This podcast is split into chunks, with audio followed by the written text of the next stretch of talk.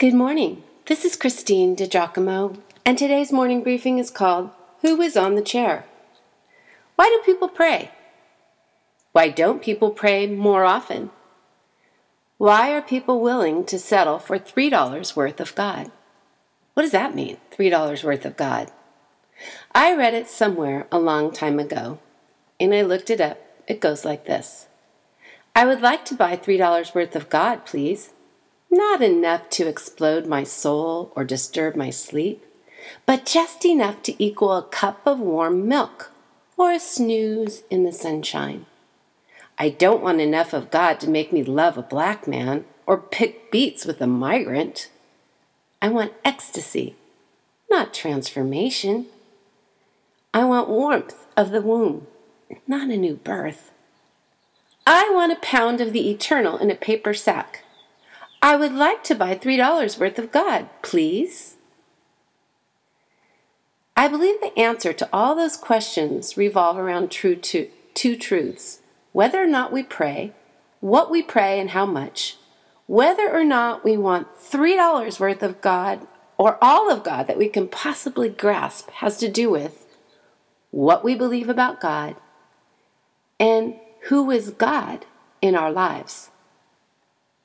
Today is the National Day of Prayer in the United States of America, a day when devoted Christ followers will unite in His name to pray. Many will physically come together, others will pray from their own quiet places. At Women of Passion, we will devote more time today to pray together, not talk about it, but pray.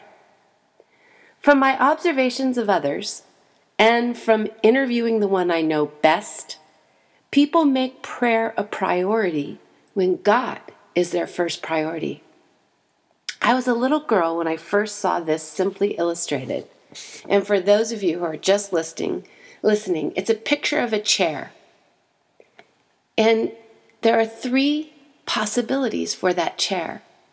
Ego sitting on the chair, God sitting on the chair, or some split between.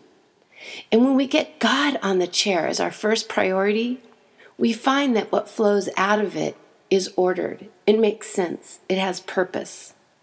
Whereas when we keep ourselves on the chair, the center of our worlds, life is askew. I ask you to try to get a look at this briefing so you can see the, the illustration of the chairs. The illustration says it perfectly. When we realize that it is God who created us, God who sustains the world, time as we know it, and who holds all things in his hand, then we see our limitations, our own incapabilities in controlling that which goes on in our lives. Then, when we realize that it is His greatest desire for us to be in relationship with Him, that He longs to lead and guide us, He desires to grant us His wisdom he died to give us life, abundant life, not just barely meeking out an existence. He rose that we would live eternally with Him. You see, when we get that, we pray.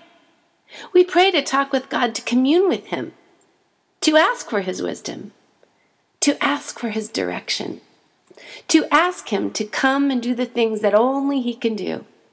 That's why we pray. Want more reasons? Well, on the briefing, I've included a link that you can click, think about. I'd just like to say thank you, God, that you invite us to pray. Nay, thank you that you commanded us to pray. You said, don't worry about anything. Instead, pray about everything, and I will give you peace. Philippians 4, verses 6 and 7. Pray. I invite you.